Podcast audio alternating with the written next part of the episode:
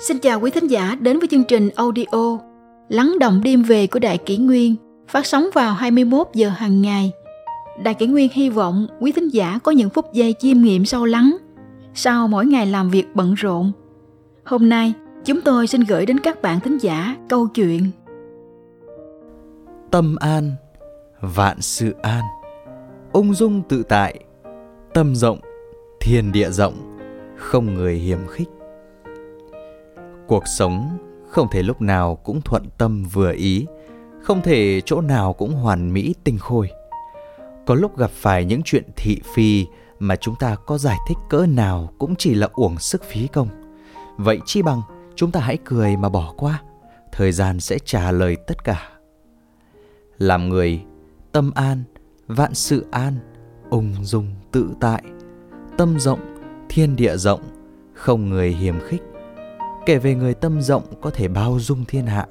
Trong lịch sử từng có một câu chuyện nhỏ như sau. Tại đường vân, trung quốc, có một gia thôn nhỏ tên là uông gia thôn. Trong thôn có hơn chục gia tộc. Các gia tộc này cùng chung sống hòa thuận với nhau, tình thân như anh em một nhà. Tất cả những nét đẹp văn hóa truyền thống này đều được bắt nguồn từ uông thái công của uông gia mà hình thành. Trước đây rất lâu, có một ngày lợn nuôi của nhà họ Uông sổng chuồng, chạy sang dẫm hỏng hết rau trong vườn của nhà họ Đồng. Người nhà họ Đồng phát hiện nên đã dùng gậy đánh chết lợn nhà họ Uông rồi đem làm thịt ăn. Người nhà họ Đồng ỉ mình là người đông thế mạnh, tự nhủ rằng nếu như người nhà họ Uông đến đòi thì sẽ đánh cho một trận nhớ đời. Sau khi sự việc bị phát hiện, anh em nhà họ Uông tay cầm khí giới chuẩn bị động thủ với gia đình nhà họ Đồng. Uông Thái Công nói – lợn nhà mình dẫm hỏng rau nhà người ta. Theo lý thì phải bồi thường. Mọi người đừng có gây chuyện nữa. Các anh em con cháu nghe uông thái công nói vậy thì đều không phục. Uông thái công phải cố gắng lắm mới ngăn chặn được sự phẫn nộ của mọi người. Tuy nhiên, sự việc bất ngờ xảy ra. Ba ngày sau đó, đồng lão gia đột nhiên bị kịch bệnh qua đời. Uông thái công lấy đức báo oán đích thân sang nhà họ Đồng giúp con cháu bên nhà họ lo liệu ma chay, đồng thời yêu cầu con cháu trong nhà sang đưa tang. Sự việc này khiến gia đình nhà họ Đồng vô cùng hối hận, cảm kích tấm chân tình của Uông gia. Một sự việc tưởng chừng như sắp xảy ra xung đột kịch liệt, bỗng nhiên lại được hóa giải một cách nhanh chóng. Anh em con cháu nhà họ Uông cũng vô cùng bội phục sự bao dung cũng như tầm nhìn xa trông rộng của Uông Thái Công. Từ đó về sau, có bất kỳ việc gì xảy ra, họ đều dùng tâm thái khoan dung độ lượng để đối đãi. Ngay cả người bên ngoài nghe thế vậy cũng lần lượt kéo nhau đến ở khu vực lân cận nhà họ uông. Khoan dung không chỉ là thiện lương với người khác, mà còn là thể hiện của trí tuệ, là đại trí tuệ có thể dung nạp tất cả mọi thứ trên đời. Kỳ thực, được là phúc, nhưng mất ấy cũng lại là phúc. Được và mất ai là người có thể phân biệt được rõ ràng là phúc hay họa? Vậy nên đừng để những giả tướng trước mắt làm mê mờ. Có một câu chuyện khác cũng rất thú vị. Trước đây có một tiểu hòa thượng rất ham chơi, tâm tư không hề đặt vào việc tu luyện. Tiểu hòa thượng thường xuyên trốn ra ngoài chơi đùa, lão hòa thượng tuy biết nhưng không hề của trách. Một hôm khi trời đã ngả chiều hôm, trăng tròn lên cao trên đỉnh núi những chú dế cũng bắt đầu cất vang khúc nhạc đêm du dương của mình. Tiểu hòa thượng không thể nhẫn chịu được nữa. Chú muốn được tung tăng bay nhảy như những con nai vàng vui tươi bên dòng suối. Chú nghĩ ngoài kia trăng tròn vằng vặc, đêm thu trong vắt, gió thổi nhẹ nhàng, hương hoa nhẹ nhẹ khiến cho lòng người không khỏi xuyến sao. Gió thu phong cảnh tuyệt vời, nếu được đi dạo thì còn gì tuyệt hơn. Tuy nhiên giờ đây cửa đã khóa rồi làm sao có thể ra ngoài dạo chơi đây? Tiểu hòa thượng nảy ra một ý. Chú mang chiếc ghế cao ra, đặt ở sân tường phía sau bụi cây, rồi từ đó trèo tường nhảy ra ngoài dạo chơi. Đang đêm, lão hòa thượng đi kiểm tra tự viên thì phát hiện có chiếc ghế ở chân tường. Ông đoán chắc là tiểu hòa thượng ham chơi lại trốn ra ngoài rồi. Được, ta sẽ ở đây đợi tiểu hòa thượng, nhân tiện giao hóa cho ta một chút mới được. Lão hòa thượng nghĩ. Đợi một hồi rất lâu, lão hòa thượng nghe thấy có tiếng trào tường. Ông nhanh tay đem chiếc ghế ra chỗ khác, rồi đứng dưới chân tường, chống hai tay xuống đầu gối. Tiểu hòa thượng nhìn xuống chân tường, Thấy đám đen đen cứ nghĩ đó là chiếc ghế hồi tối mình để Nên nhón chân bước xuống Đột nhiên một cảm giác hoàn toàn khác lạ Dưới chân là một thứ nhũn nhũn mềm mềm Khiến chú giật mình suýt té ngã Quay đầu nhìn lại Hóa ra là sư phụ, Chú ba chân bốn cẳng chạy thật nhanh như một làn khói về phòng, Rồi vội vàng nằm trên giường bấm bụng đợi sư phụ đến trách phạt. Tuy nhiên, đợi mãi mà chẳng thấy gì, Tiểu hòa thượng cũng ngủ luôn lúc nào không hay. Sáng hôm sau, Trong buổi học kinh sáng, Chú len lén nhìn sư phụ như thể cá nằm trong chậu đợi người xử lý. Tuy nhiên, chỉ thấy lão hòa thượng rất nghiêm nghị lên lớp, Chứ không hề nhắc tới chuyện đêm qua khiến cho chú càng cảm thấy bất an. Mấy ngày qua đi, lão hòa thượng phát hiện tiểu hòa thượng đã không còn như trước, không còn ham chơi trốn học ra ngoài nữa. Lên lớp tham thiền học pháp cũng chuyên tâm dụng trí hơn nhiều. Và cũng kể từ đó, tiểu hòa thượng bắt đầu bước trên con đường tinh tấn thường hằng, chuyên cần tu luyện trở thành một hòa thượng đức cao tuệ sáng. Bao dung chính là cách giải thoát cho mọi con đường, cho mọi sai lầm trong cuộc sống. Đôi khi trừng phạt hay trả đũa lẫn nhau cũng chỉ là lấy sai lầm để đối đãi cái sai lầm mà thôi. Lão hòa thượng đối đãi với tiểu hòa thượng, cũng như Uông Thái Công đối đãi với người nhà họ Đồng. Nếu như dùng sự phê bình hay đối chất để mà dưỡng dục đúng sai, thì sẽ chỉ gây phản tác dụng. Giáo dục tốt nhất chính là để người sai tự nhận biết chỗ không đúng của mình.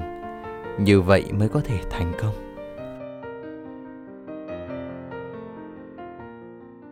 Tiếp theo chúng tôi xin gửi tới quý thính giả câu chuyện Vì sao cổ nhân nói thiện ý một câu ấm ba đông, lời ác lạnh người sáu tháng dòng. Ngày xưa có một vị phú ông rất giàu có, tiền muôn bạc vạn, tài sản dùng suốt đời không hết, lại có người vợ vừa xinh đẹp vừa hiền đức, nên ông ta đã hạnh phúc lại càng hạnh phúc hơn. Nhưng niềm vui của ông ngắn chẳng tay gang, hạnh phúc thật vô thường. Chẳng phải cổ nhân thường nói, hoa không nở ba tháng, người không sướng ba năm đó sao? Không bao lâu sau, vị phú ông này từ từ rơi vào tình cảnh buồn khổ. Không ai còn thấy ông với vẻ mặt hân hoan của những ngày xưa nữa. Tại sao vậy? Cũng là từ đứa con trai của ông mà ra cả. Chuyện là vị phú ông này lập gia đình một thời gian lâu mới sinh được một đứa con trai. Ngày đứa bé ra đời, cả nhà ông vui mừng khôn xiết. Nhưng bất hạnh thay, con trai ông vừa mới chào đời đã mang trọng bệnh. Theo như lời thầy thuốc trần bệnh thì đó là do những mụn nhọt độc hại mọc trên da đứa bé khiến nó khóc cả ngày lẫn đêm. Thế nhưng danh y nào được gia đình phú ông mời đến cũng đều lắc đầu không chữa lành được. Vì thế mà nét mặt của vị phú ông càng ngày càng buồn rầu ủ rột. Tội nghiệp đứa bé, rất nhiều thầy thuốc đã đến chữa trị rồi mà nó vẫn cứ ngày đêm khóc la vì đau đớn. Cuộc sống thật là khổ sở. Tiếng khóc gào rên rỉ của nó làm náo động tất cả bà con làng xóm nên người ta đặt tên cho cậu bé là thằng khóc gào. Tháng ngày qua như nước trôi, cuốn theo thời thơ ấu đầy đớn đau của khóc gào. Chẳng bao lâu cậu đã lớn khôn, nhưng bệnh tật trên người thì vẫn chẳng hề thuyên giảm. Đêm ngày cậu vẫn phải chịu đựng những cơn đau hành hạ, ai nghe tiếng rên khóc ấy cũng phải buồn cho cậu. Gần nhà khóc gào có một ông hàng xóm già, nghe tiếng rên lá đau đớn của cậu, trong lòng cảm thấy bất nhẫn, bèn tìm đến nhà thăm hỏi cậu và nói với khóc gào rằng Tôi nghe rất nhiều người ngợi khen tán thán rằng tại tịnh xá kỳ viên có một vị đại y vương bệnh trên thân hoặc bệnh trong tâm của chúng ta, Ngài cũng đều có thể chữa trị được hết. Vị Phật này có phép thần thông màu nhiệm. Nếu được Ngài chữa trị thì bệnh của cậu có trầm trọng đến đâu cũng sẽ tức khắc lành. Cậu nên mau mau tìm đến cầu xin Ngài rủ lòng thương xót. Khóc gào nghe người hàng xóm nói thế, vui mừng vô kể, vội mang tấm thân đầy bệnh, lần tìm đến tịnh xá kỳ viên để xin được gặp Đức Phật. Vừa nhìn thấy 32 tướng tốt, 80 vẻ đẹp trên thân Đức Phật uy nghi sáng chói, khóc gào đã hân hoan tán thán. Những đau đớn khổ não của cậu lập tức giảm thiểu đi rất nhiều. Khóc gào cung kính gieo cả năm vóc xuống đất mà lễ bái Đức Phật. Đức Phật từ bi, chưa từng bỏ rơi bất cứ chúng sinh đau khổ nào, nên khi thấy khóc gào tới, Ngài rất hoan hỉ, bèn tuyên thuyết cho cậu về những pháp môn tu luyện thù thắng có năng lực diệt trừ tất cả mọi khổ não. Khóc gào nghe Đức Phật thuyết pháp xong, bèn sám hối tội lỗi. Lúc ấy bệnh độc đã hành hạ cậu trong mười mấy năm qua, lập tức tan biến. Nỗi đau khổ của cậu hoàn toàn được tiêu trừ Khóc gào sinh khởi niềm cung kính hoan hỷ chân thành, Cậu bèn cầu xin Đức Phật cho phép mình được xuất gia làm tỳ kheo Kể từ đó cậu tu hành rất mực tinh tấn và chẳng bao lâu chứng đắc quả vị A-la-hán. Các tỷ kheo khác thấy tình cảnh của khóc gào thay đổi một cách tốt đẹp phi thường như thế, cho rằng đó là điều rất hy hữu, bèn đồng quỳ lại trước Đức Phật mà thưa.